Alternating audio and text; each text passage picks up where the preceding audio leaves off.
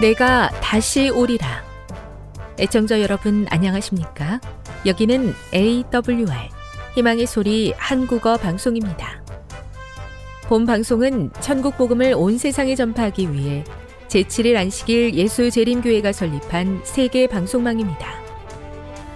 AWR 희망의 소리는 유럽, 라틴 아메리카, 아프리카, 러시아, 아시아의 방송망을 통해 전 세계에 복음을 전파하고 있습니다. AWR 아시아 희망의 소리 방송국은 한국어 방송을 매일 5시간씩 송출하고 있습니다. 희망의 소리 방송은 인터넷과 스마트폰을 통해서도 언제나 청취하실 수 있습니다. 들으실 수 있는 인터넷 주소는 awr.org입니다. 유튜브로는 awr 코리아로 검색하시면 됩니다. 이 시간 희망의 소리 한국어 방송과 함께 보람있고 유익한 시간 되시기 바랍니다. 내가 다시 오리라. 여기는 AWR 희망의 소리 한국어 방송입니다. 주파수 안내입니다. 괌에서 송출하는 우리 방송은 한국 표준시로 새벽 1시 30분에 11,955kHz로 새벽 2시 30분에 15,530kHz로 새벽 5시에 9,700kHz로 3회에 걸쳐 송출하고 있습니다. 스리랑카에서 송출하는 우리 방송은 한국 표준시로 새벽 4시에 9,765kHz로 우즈베키스탄에서는 밤 9시에 15,530kHz로 타지키스탄에서는 밤 9시에 15,515kHz로 각각 1시간씩 방송하고 있습니다. 애청자 여러분의 많은 청취 바랍니다.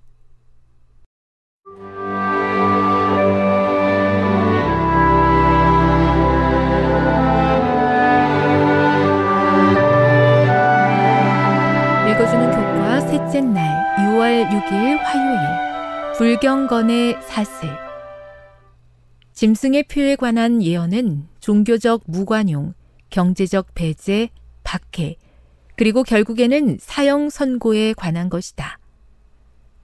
그런데 이것은 놀랍게도 격려의 기별이기도 하다.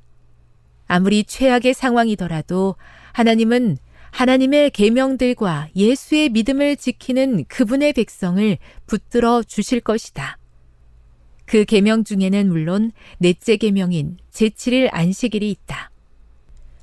요한계시록 13장의 짐승의 표에 관한 예언은 하나님에 대한 사탄의 전쟁 중 그 절정에 있는 최악의 것에 대해 알려준다.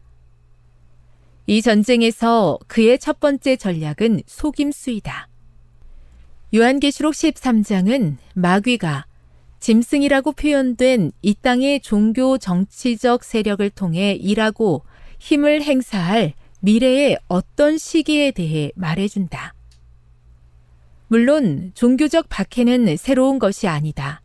그것은 가인이 하나님께서 그들에게 예배하라고 지시하신 방식으로 예배했다는 이유로 아벨을 죽인 이래로 계속되어 왔다.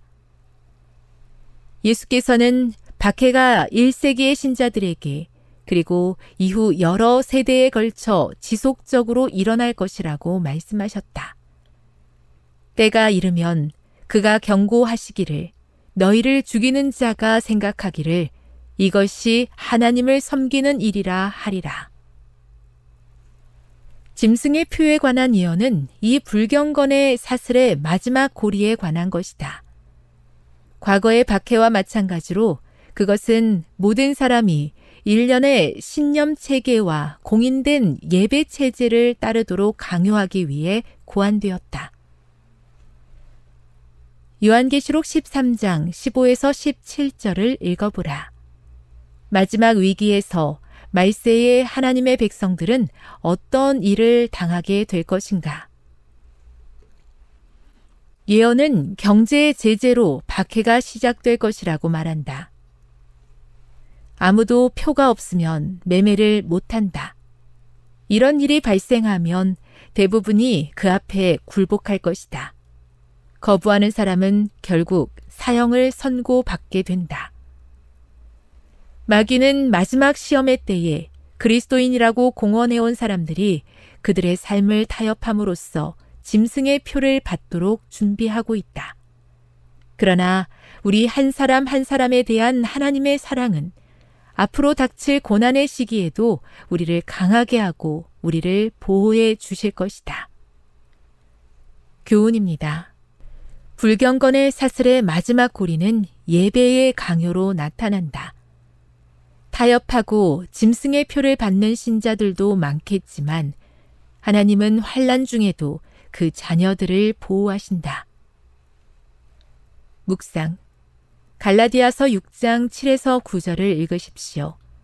마지막 날 사건들을 배경으로 한 기록은 아니지만 그대가 기억해야 하는 어떤 중요한 점을 말하고 있습니까? 적용. 세상은 타협을 요구할 때가 많습니다. 원칙주의자, 꽉 막힌 사람이라는 소리를 듣지 않으면서 타협하지 않고 말씀에 굳게 설 수 있는 방법이 있을까요? 영감의 교훈입니다. 짐승의 표를 가진 자만 매매를 허용함. 그 두 뿔 가진 짐승은 모든 자로 그 오른손에나 이마에 표를 받게 하고 누구든지 이 표를 가진 자 외에는 매매를 못하게 한다. 그런데 셋째 천사의 기별은 누구든지 짐승과 그의 우상에게 경배하고 이마에나 손에 표를 받으면 그도 하나님의 진노의 포도주를 마시리라고 경고하고 있다.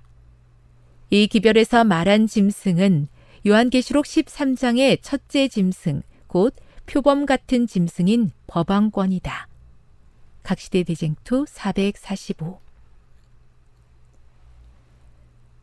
사소한 일을 통해서 큰 문제가 발생하는 것을 자주 경험합니다. 사소한 일이라고 하면서 믿음에 있어서 타협하지 않도록 저의 마음을 지켜 주시옵소서. 하나님과 관계를 바르게 세우고 살 수 있도록 저의 삶을 인도해 주시옵소서.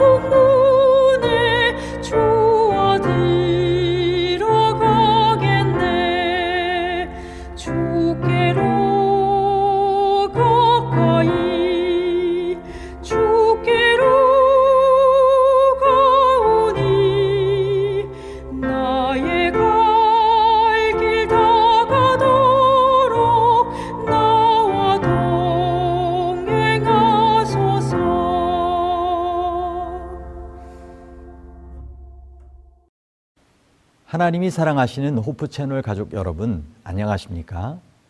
저는 네 번에 걸쳐서 마지막 시대의 본보기가 되는 성경 인물들을 살펴보고 있는데요. 오늘은 침례 요한에 이어 예수님의 제자 요한입니다. 요한은 예수님과 함께함으로 변화되었던 사람이죠. 요한이 그의 후기의 경험에서 나타난 사랑스러운 성품은 타고난 것이 아니었다고 했습니다. 그는 천성적으로 심각한 결점들을 가지고 있었는데 교만하고 주제넘고 명예에 대한 야망을 가졌을 뿐 아니라 성급하고 쉽게 화를 내었습니다. 그래서 그는 우레의 아들이라고 하는 별명을 그의 형제와 함께 갖게 되죠. 악한 성질, 복수하고자 하는 욕망, 비평하는 정신이 그의 이전의 품성이었던 것입니다. 그러나 거룩한 교사 예수님은 이 모든 것 뒤에 감춰진 열렬하고 성실하고 사랑스러운 마음을 식별하셨습니다. 그래서 그의 이기심을 책망하시고 그의 야심을 실망시키시며 그의 믿음을 시험하심으로 말미암아 그의 영혼이 갈망했던 성결의 아름다움, 변화시키는 사랑의 능력을 체험케 하셨습니다. 요한은 예수님의 교훈을 소중히 여겼으며 그의 생애를 거룩한 모본과 일치시키고자 끊임없이 노력하였습니다. 요한은 예수님과 같이 되기를 갈망하였죠. 그리고 그리스도의 사랑에 변화시키는 가마 아래서 그는 온유하고 겸손하신 예수님처럼 변화된 것입니다. 동료들 중에 어느 누구보다도 요한은 그 놀라운 생명의 능력에 자신을 복종시켰습니다.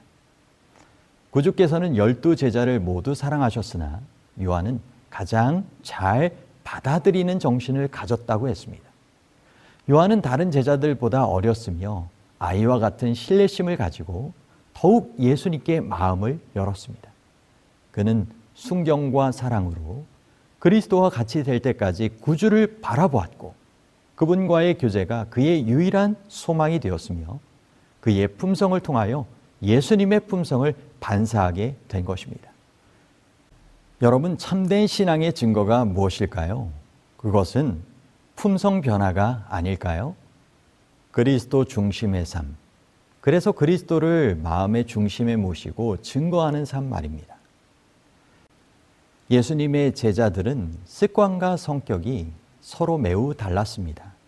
그렇지만 그분의 사랑이 서로를 사랑하도록 이끌어주며 주님의 교훈이 온갖 차이의 조화를 가져다 주며 그들을 단합시켜 한 마음이 되게 하였습니다. 그리스도께서 중심이 되셨고 그분을 중심으로 가까워질수록 그들은 서로 간에도 가까워지는 관계가 된 것입니다.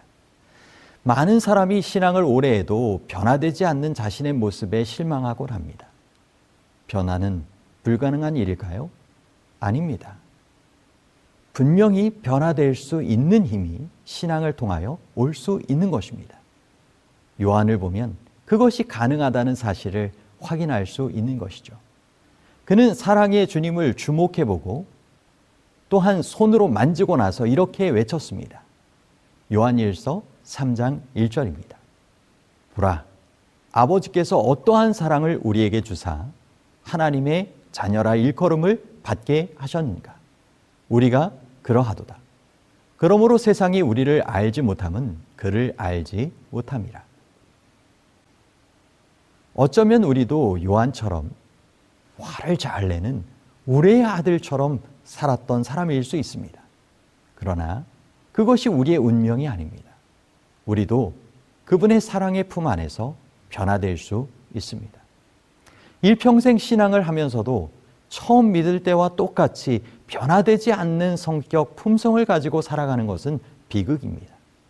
하나님의 말씀은 분명히 살았고 자위의 날선검처럼 우리를 찔러 쪼개는 변화시키는 능력이 있는 줄 믿습니다. 중요한 것은 사랑이 사랑을 낳는다는 것입니다. 하나님의 사랑을 경험한 사람만이 사랑의 사람으로 진정 변화될 수 있는 것입니다. 요한은 늘 어떤 제자들보다 예수님께 가까이 나아갔습니다. 비록 겟셋만의 동산에서 주님이 잡히시던 밤에 모든 제자가 흩어져 떠나갔지만 요한은 가장 먼저 주님의 뒤를 쫓아간 사람이었습니다. 그분을 가장 가까이 하는 일이 가장 분명한 변화의 길인 것입니다. 오늘도 주님을 따르고자 결심하는 우리 모두가 되기를 바랍니다. 비록 우리가 원수에게 실패당하였을지라도 우리는 하나님에게서 버림받거나 싫어하는 바 되거나 배척당한 것이 아니다. 결코 아니다. 그리스도께서 하나님 우편에 앉아 계셔서 우리를 위하여 중보하신다. 요한은 말합니다. 나의 자녀들아, 내가 이것을 너희에게 쓰면 너희로 죄를 범치 않게 하려 함이라. 만일 누가 죄를 범하면 아버지 앞에서 우리에게 대언자가 있으니 곧 의로우신 예수 그리스도시라. 아버지께서 친히 너희를 사랑하심이니라. 그렇습니다. 예수님만이 우리의 죄의 문제를 해결해 주시며 끝까지 사랑해 주시는 창조주요 구원자가 되는 것입니다. 인생이 참 더덥고 순간 어떤 일들이 일어날 수 있는 찰나와 같은 인생을 살아갑니다. 그리고 하나님만이 채울 수 있는 공허를 가지고 갈증을 가지고 각자는 살아가고 있습니다. 우리도 예수님을 통하여 참된 우리의 인생의 필요를 채우고 와 보라 라고 하는 그와 같은 초청의 삶을 살아야 할 것입니다. 이런 좋은 예수님과의 만남을 위하여 우리 각자의 역할이 필요한 것입니다. 우리의 사랑하는 가족과 친족 중에 우리의 사랑하는 우리 주변의 이웃분들 중에 예수님께로 초청해야 할 이들이 있지 않습니까? 참된 생명과 빛과 또 구원이 되시는 그분을 우리가 함께 초청할 수 있게 되기를 간절히 바랍니다. 함께 교제를 나누는 가장 중요한 표시 중의 하나가 함께 밥을 먹는 것이죠. 이제 코로나 사회적 거리두기가 해제되면서 다시 한번 기회를 잡아서 실제 교제할 수 있는 함께 밥을 먹자고 초청할 수 있는 그런 일들이 있게 될 것입니다. 여러분 이와 같이 영적인 사귐에 있어서도 마찬가지입니다. 예수 그리스도 안에서 함께 말씀의 떡을 먹고 사랑을 나누는 이와 같은 참된 교제가 그리스도인 우리의 삶 가운데 있어야 할 것입니다. 이것을 요한은 우리에게 분명하게 권고하고 있습니다. 요한일서 1장 3절로부터 있는 말씀을 보면 우리가 보고 들은 말을 너희에게도 전함은 너희로 우리와 사귐이 있게 하려 함이니 우리의 사귐은 아버지와 그의 아들 예수 그리스도와 더불어 누림이라. 6절, 7절. 만일 우리가 하나님과 사귐이 있다 하고 어둠에 행하면 거짓말을 하고 진리에 행하지 아니함 이거니와 그가 빛 가운데 계신 것 같이 우리도 빛 가운데서 행하면 우리가 서로 사귐이 있고 그 아들 예수의 피가 우리를 모든 죄에서 깨끗하게 하실 것이요. 예수님은 지금도 우리와 함께 먹고 마심으로 사귀기를 원하시고 계십니다.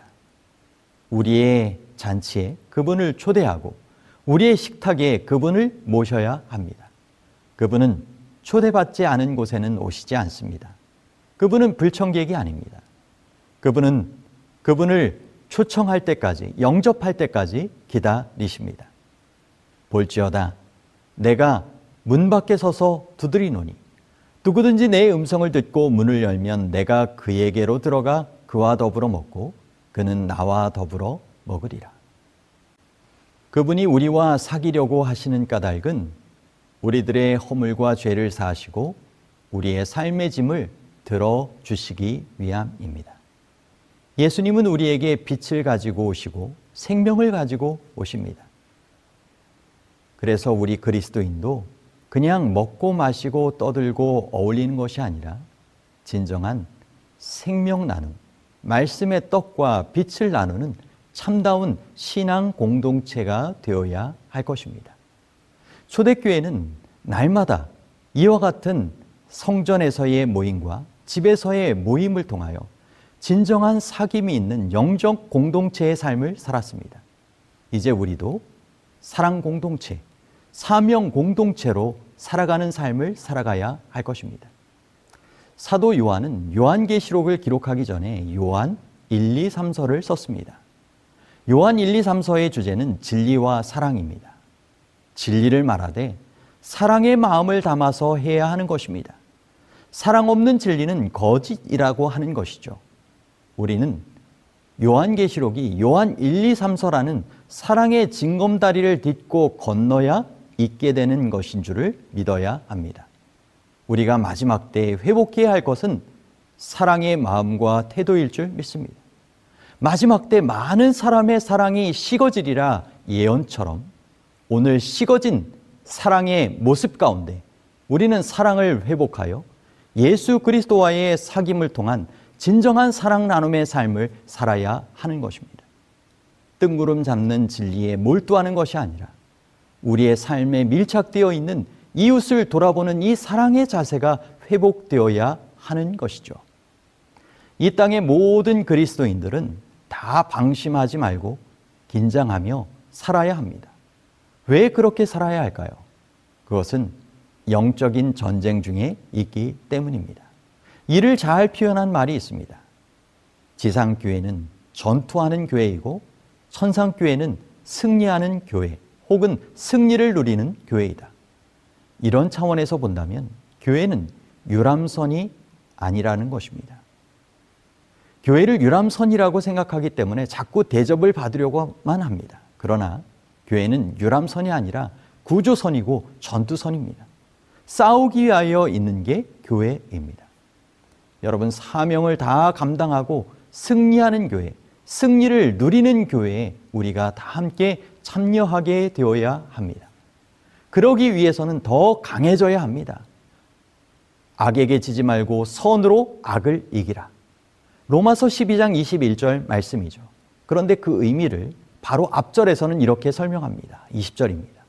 내 원수가 줄이거든 먹이고 목마르거든 마시게 하라. 그리함으로 내가 숯불을 그 머리에 쌓아 놓으리라. 원수까지도 넉넉하게 사랑으로 품어서 그를 변화시키는 것. 이것이 성경이 말하는 선으로 악을 이기라고 하는 기별입니다. 나를 괴롭히는 원수보다 더 큰 힘을 가지고 더 강력한 무기를 가지고 그를 밟아버리고 죽이는 것이 아니라 끝까지 사랑을 가지고 품어내는 능력, 사랑으로 이기는 능력이 성경이 말하는 강함이고 예수 그리스도의 십자가를 통하여 나타난 분명한 세상의 구원의 능력이 나타나는 비결입니다. 듣고 보고 만진 경험을 전했던 요한.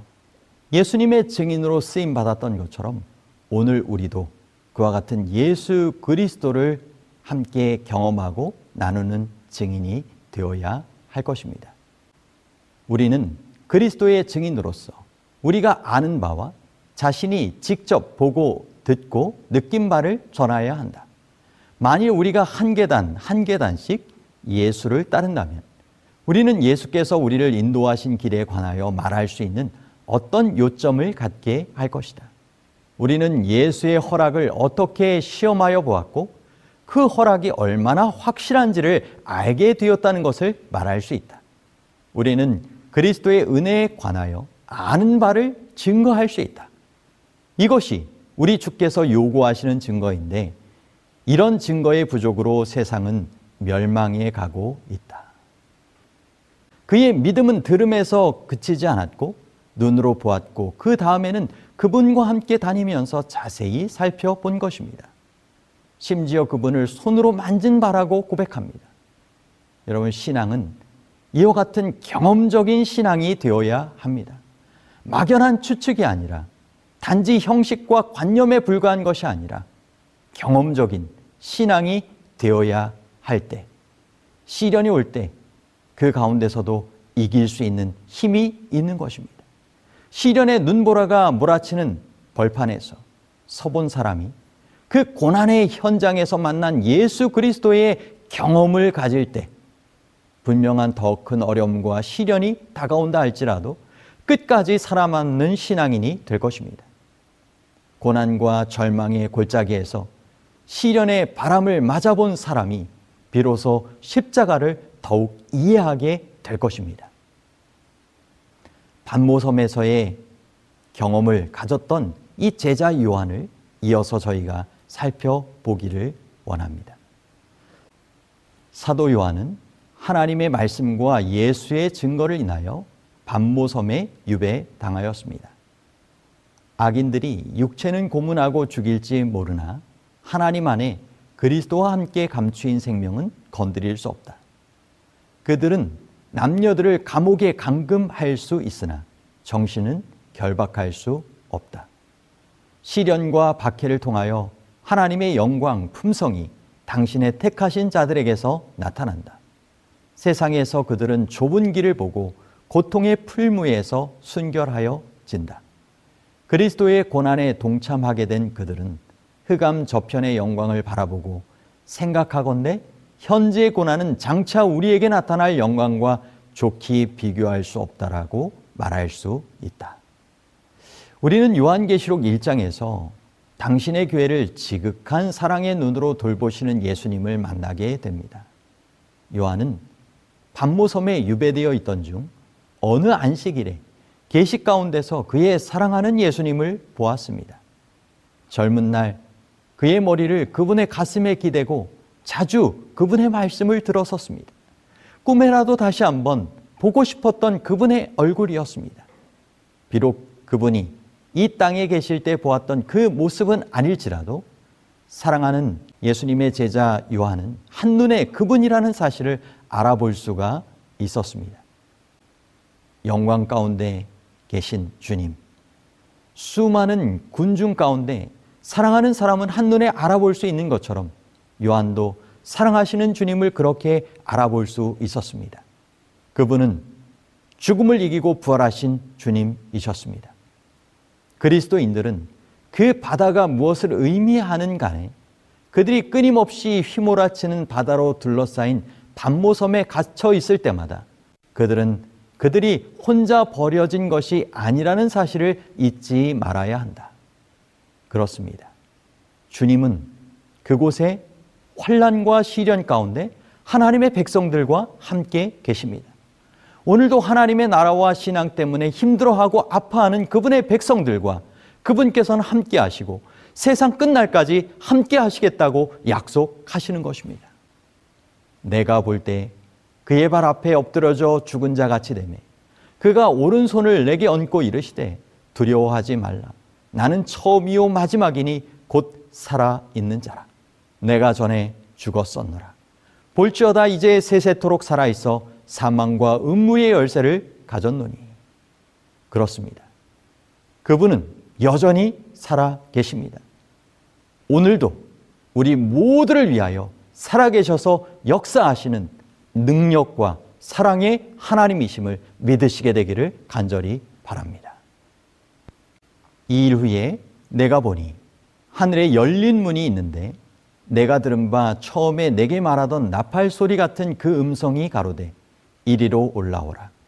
이후에 마땅히 될 일을 내가 내게 보이리라 하시더라.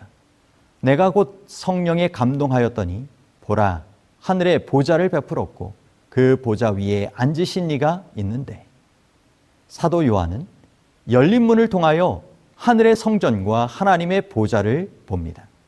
그 보좌는 요한과 그 시대에 고통받던 그리스도인들과 지금 마지막 시대를 살아가는 우리에게 하나님의 아들 예수 그리스도께서 여전히 이 세상 만국을 다스리시고 온 우주의 왕이 되어서 통치하고 계신다는 분명한 사실을 보여주고 있습니다. 비록 우리의 세계는 좁고 우리가 속한 나라는 세계에서 너무 작고 미력해 보일지라도 우리의 시민권은 이 땅에 있는 것이 아니라 하늘에 있는 것이고 우리는 하늘 왕의 자녀가 되는 것입니다. 우리의 처지와 형편이 빈궁하더라도 요한처럼 죄수의 신분으로 반모섬에 유배되었을지라도 우리는 우리가 처한 환경을 벗어나서 하나님의 보좌를 통하여 이 세상에 이루어질 역사를 분명하게 바라보아야 할 것입니다. 하나님의 보좌는 하나님의 통치와 세상에 대한 그분의 통치권을 상징하며 보좌를 들은 무지개는 하나님의 약속에 대한 그분의 신실하신 사랑을 상징합니다. 인상 깊은 이 장면을 통하여 반모섬의 사도 요한은 얼마나 큰 위로와 희망을 품게 되었을까요?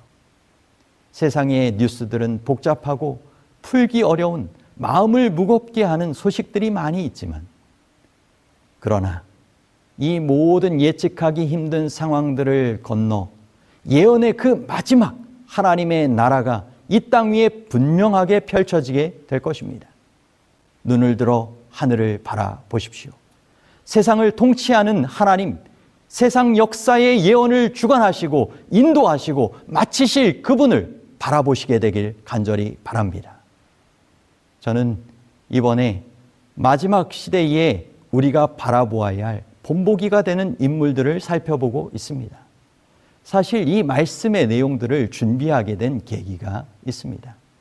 얼마 전 제가 담임하는 교회에서 한 암으로 투병하시던 얼마 침례받으신 지 되지 않은 분의 장례식이 있었습니다. 그분은 침례식을 통하여서도 그리고 그 이후에 순서를 통하여서도 자신은 주님께 대한 그러한 사랑을 고백하며 마치 막내 아들이라고 자신을 표현하셨습니다. 저는 이 이야기를 통하여 예수님의 제자 요한이 생각났습니다. 가장 어린 나이에 정말 막내 아들처럼 예수님의 사랑을 그처럼 품에 안고 그처럼 주님 닮아가기를 원했던 제자 요한. 그분은 통증으로 잠 못 드는 그러한 가운데서도 말씀을 통하여서 하늘의 빛과 계시를 보았습니다. 제가 그분이 찍은 그 사진을 잊을 수가 없는데요. 정말 통증으로 잠 못 들 때마다 성경 말씀을 펴서 보시게 되었고 그 마지막 계시록까지 보고 나서 그분이 그 기쁨을 이기지 못하여 누님의 집으로 찾아갔습니다. 누님 되시는 교회 집사님을 통하여서 그때 그 사진을 찍게 되었는데 얼마나 그 얼굴에서 광채가 나는지요. 정말 잊을 수 없는 그러한 사진입니다. 여러분, 다시는 사망이 없고 애통하는 것이나 곡하는 것이나 아픈 것이 다시 있지 아니라 아니하리라라고 하는 이 마지막 계시록의 그 장면을 그분은 성경 말씀을 통독하는 가운데 확신한 것입니다. 미리 맛보게 된 것입니다. 그렇습니다. 요한계시록 21장에 나온 새하늘과 새 땅의 경험, 우리 모두가 할 수 있게 되는 그와 같은 경험이 될 것입니다. 하나님께서 준비하신 하늘집, 그곳에 나의 집도 있게 되는 것입니다. 그리고 주님 안에 잠든 사랑하는 성도들의 집도 있게 될 것입니다. 여러분, 우리가 이제 우리의 모든 기도를 들으시고 사랑과 능력의 하나님께서 하늘에 가면 분명히 깨닫게 하실 것이 있는데 그것은 가장 선하고 아름다운 길로 우리가 인도받기로 선택했을 만한 그 길로 우리를 인도하셨다라고 하는 사실을 분명히 깨닫게 될 것입니다. 그러므로 이 땅에서 우리가 서로를 위하여 기도하며 격려하는 삶을 살아가시게 되길 바랍니다. 이 복되고 거룩한 하늘의 길을 함께 걸어갈 수 있는 귀한 분들 되시기를 간절히 소망합니다. 바로 제자 요한이 반모섬에서도 이러한 거룩한 길에 대한 분명한 소망을 간직하게 되었을 것입니다. 여호와의 속량함을 받은 자들이 돌아오되 노래하며 시온에 이르러 그들의 머리 위에 영영한 희락을 띠고 기쁨과 즐거움을 얻으리니 슬픔과 탄식이 사라지리로다.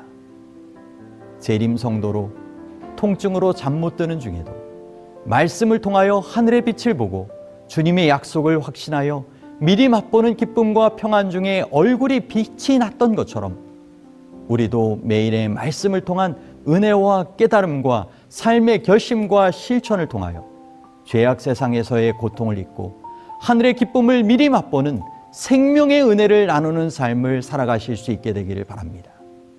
제자 요한을 통하여 살펴보게 된 그 귀한 신앙의 교훈, 사랑과 생명의 주님을 경험하고 나눴던 삶, 반모섬에 있지만 고통 가운데 있지만 주님을 통한 분명한 하늘 소망에 대한 계시를 마음 가운데 확신하고 끝까지 믿음으로 이겨냈던 이 승리의 경험이 우리 모두의 매일의 경험으로 이어질 수 있게 되기를 간절히 바라며 말씀을 마치도록 하겠습니다.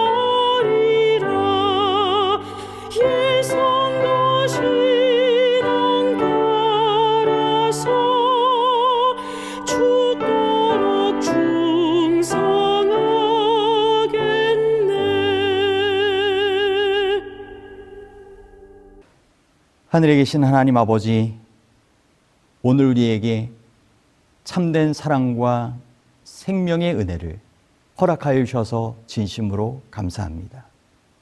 오늘 우리에게 변화되어야 할 그러한 품성이 있습니다.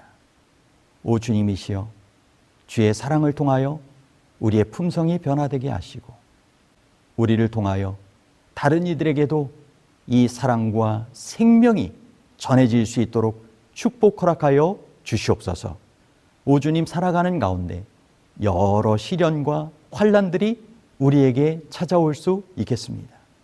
특별히 마지막 때에 예언된 그러한 시련과 어려움들이 우리에게 닥쳐온다 할지라도 마치 반모섬에서 주님을 통한 이 하늘 소망의 계시를 분명하게 바라보았던 이 요한처럼 우리 모두도 하늘의 소망 가운데 믿음으로 끝까지 살아갈 수 있는 신실한 사람들이 되어서 이 죄악 세상에서의 고통과 어려움들을 이겨내고 마침내 이기는 자에게 허락하여 주시는 하늘의 영원한 축복의 삶을 함께 살아갈 수 있는 주인공들이 되게 하여 주시옵소서 예수 그리스도 이름으로 간절히 기도하옵나이다.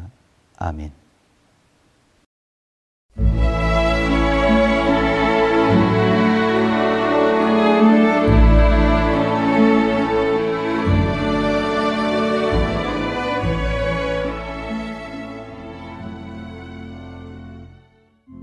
애청자 여러분 안녕하십니까? 명상의 오솔길의 유병숙입니다. 이 시간은 교회를 사랑하시고 돌보시는 하나님의 놀라운 능력의 말씀이 담긴 엘렌지 화이처 교회 증언 1권을 함께 명상해 보겠습니다. 헐 목사에게 보낸 편지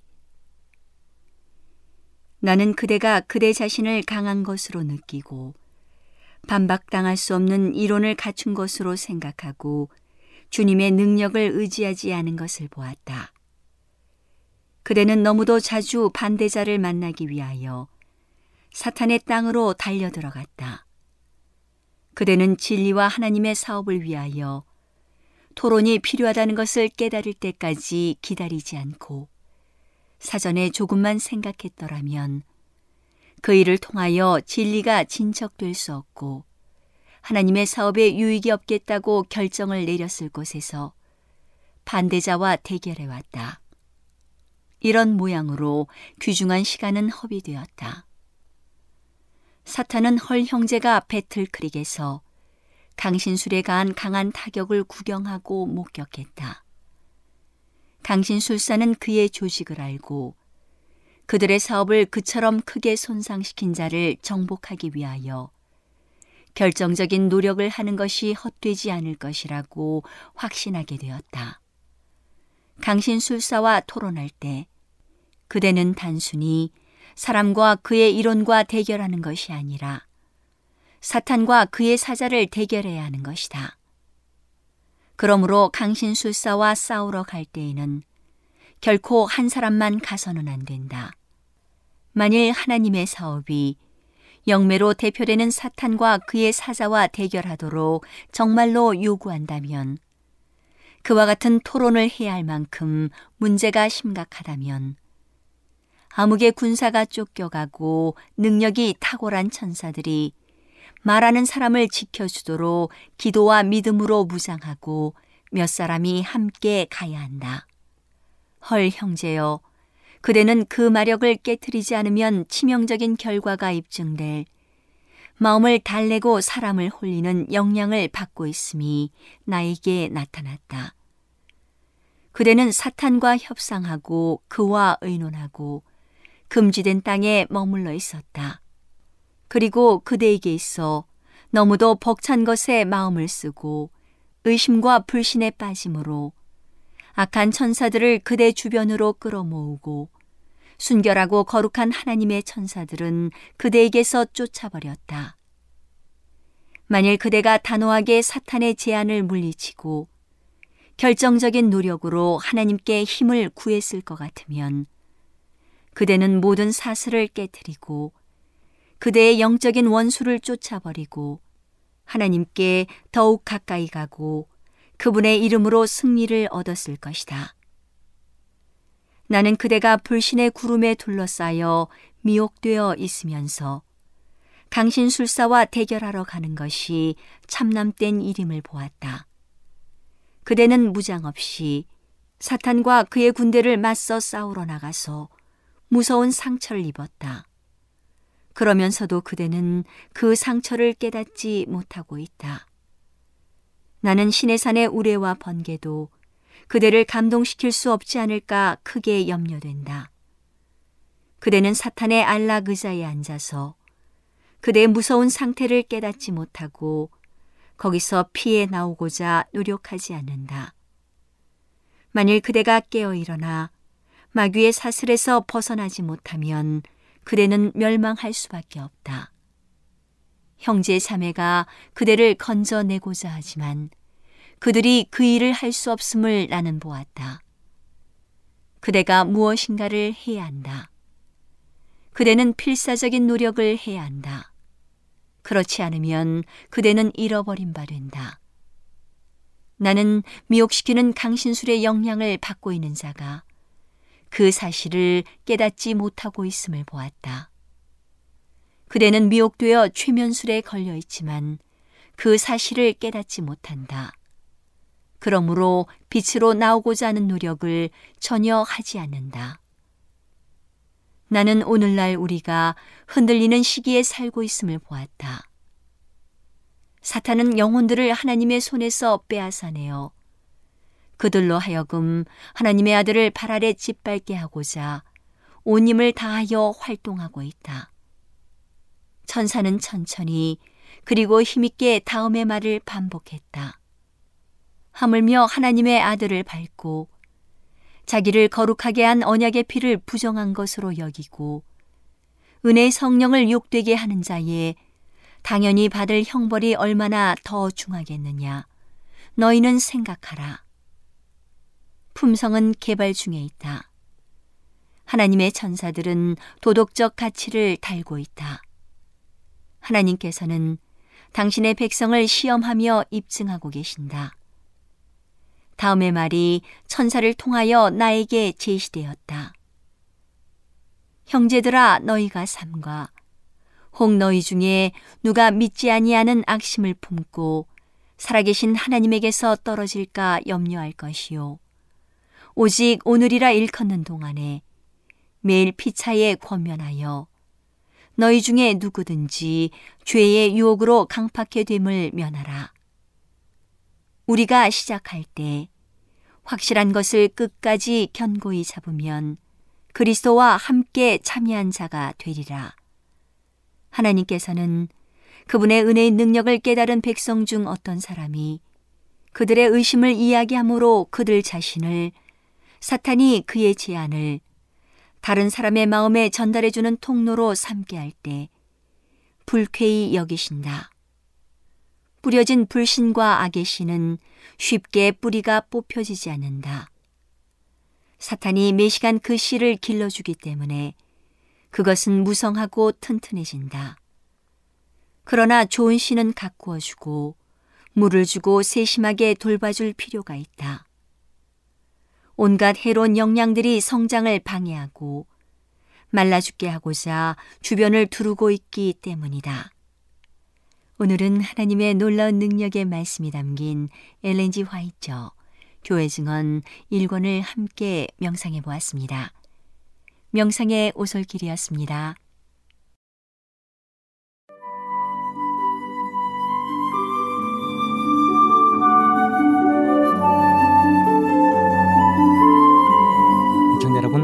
안녕하십니까. 생명의 양식 시간입니다. 마태복음 13장 24절로 30절의 말씀을 읽겠습니다.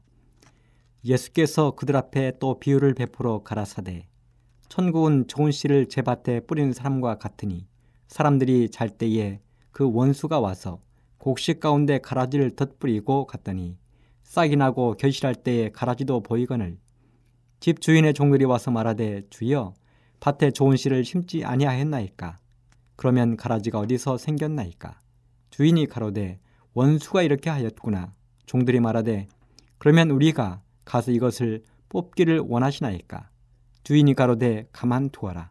가라지를 뽑다가 곡식까지 뽑을까 염려하노라. 둘 다 추수 때까지 함께 자라게 두어라.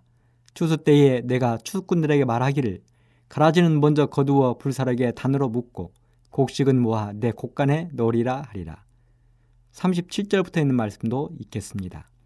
대답하여 가라사대 좋은 씨를 뿌리는 자는 인자요 밭은 세상이요 좋은 씨는 천국의 아들들이요 가라지는 악한 자의 아들들이요. 가라지를 심는 원수는 마귀요. 추수 때는 세상 끝이요. 추수꾼은 천사들이니. 그런즉 가라지를 거두어 불에 사르는 것 같이 세상 끝에도 그러하리라.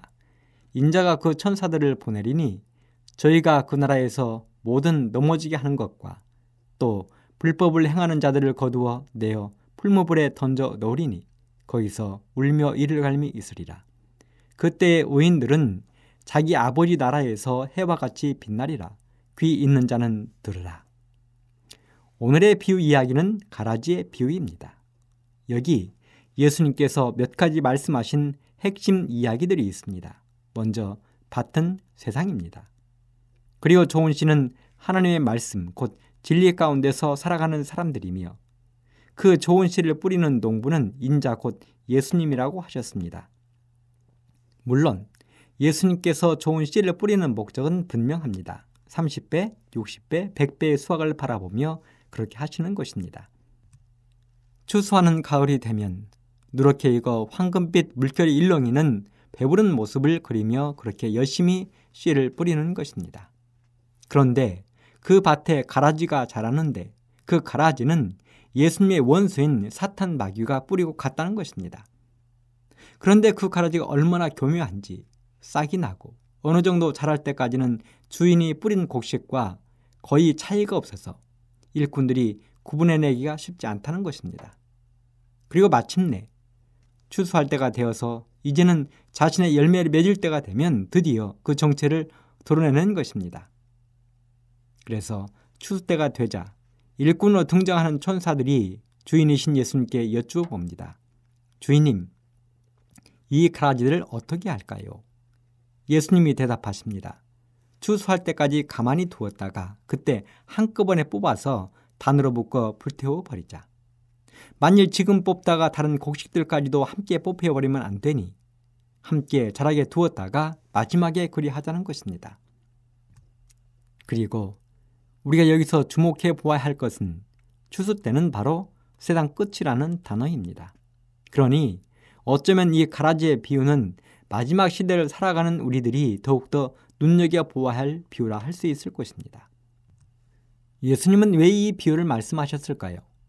예수님이 이 말씀을 하시던 당시 팔레스타인에서는 사람들이 원수에 대한 보복으로 상대방이 갈아놓은 밭에 곡식과 매우 흡사하면서도 유해한 가라지 씨앗들을 뿌리는 경우가 종종 있었습니다.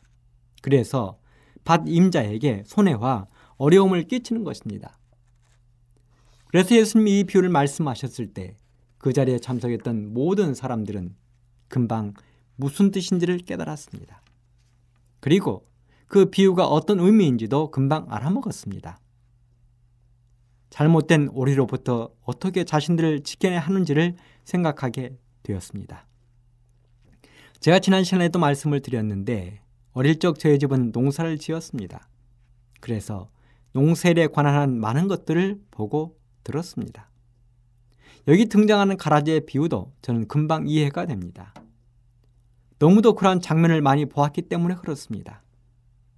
봄철에 논과 밭에 저의 부모님들은 온전한 씨앗들만 뿌리셨습니다. 매우 정성스럽게 논과 밭을 정리하고 깨끗해진 상태에서 모를 심고 콩을 비롯한 각종 곡식들의 씨앗을 뿌렸습니다. 그런데 놀라웠게도 어느 정도 시간이 지나고 논과 밭에 나가보면 가라지들이 자라고 있는 것입니다. 저희들은 그 가라지를 피라고 불렀습니다. 이 피는 벼와 너무도 흡사해서 거의 티가 나지 않습니다. 그런데요, 그렇게 벼와 비슷해서 티가 나지 않던 피도 열매가 나올 때는 드디어 그의 정체를 드러내는 것입니다. 사람은 도저히 먹을 수 없고 소나 짐승이나 먹을 수 있는 모양으로 나오는 것입니다. 그런데요, 이 피를 조금 늦게 뽑거나 그대로 두면 곡식보다 키가 더 크게 자라고 씨앗을 퍼뜨려서 다음해 농사까지도 망치게 하고 맙니다. 그래서 농부는 아무리 급한 일이 있어도 때가 되면 반드시 그 피를 뽑아서 불태워 버리는 것이 그가 해야 할 일입니다. 밭의 곡식들도 마찬가지입니다. 그래서 농부는 마치 자신의 자식을 돌보듯 끊임없이 논과 밭의 곡식들을 둘러보고 돌보아야 합니다. 어릴 적 저희 아버지는 저희들이 일어나는 시간이면 어김없이 논과 밭에 새벽처럼 다녀오셨습니다. 아침 일찍부터 살펴보는 것입니다.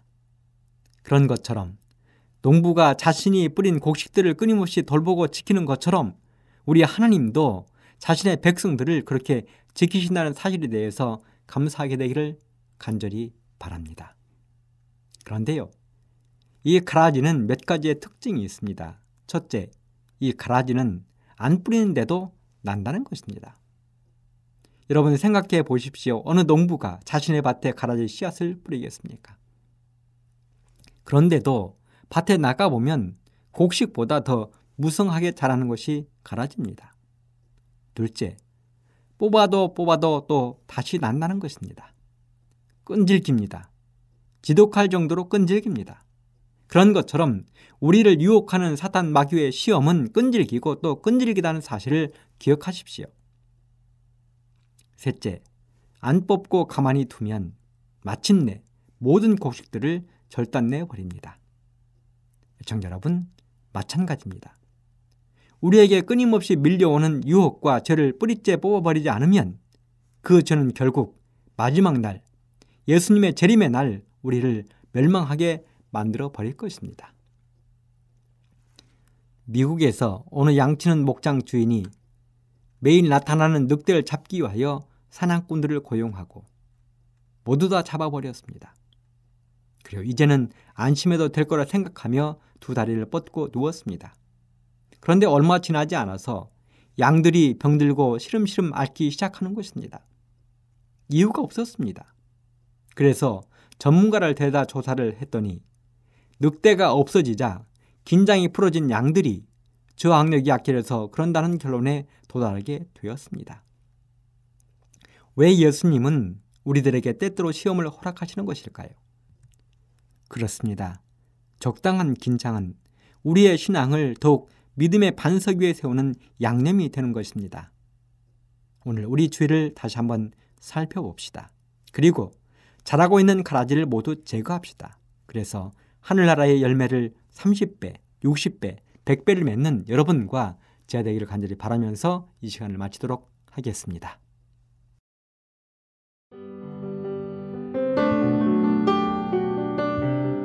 행복한 시간 되셨습니까? 지금까지 여러분께서는 AWR 희망의 소리 한국어 방송을 청취하셨습니다. 방송을 청취하시고 문의를 원하시는 분은 우편번호 02461 대한민국 서울시 동대문구 이문로 1길 11 희망의 소리 방송부 앞으로 편지나 엽서를 보내주시거나 지역번호 02-3299-5296에서 8번으로 전화 주시기 바랍니다. 지금까지 함께 해주신 애청자 여러분들께 감사드립니다. 애청자 여러분, 다음 이 시간까지 하나님 안에서 늘 평안하십시오. 감사합니다. 내가 다시 오리라. 여기는 AWR 희망의 소리 한국어 방송입니다.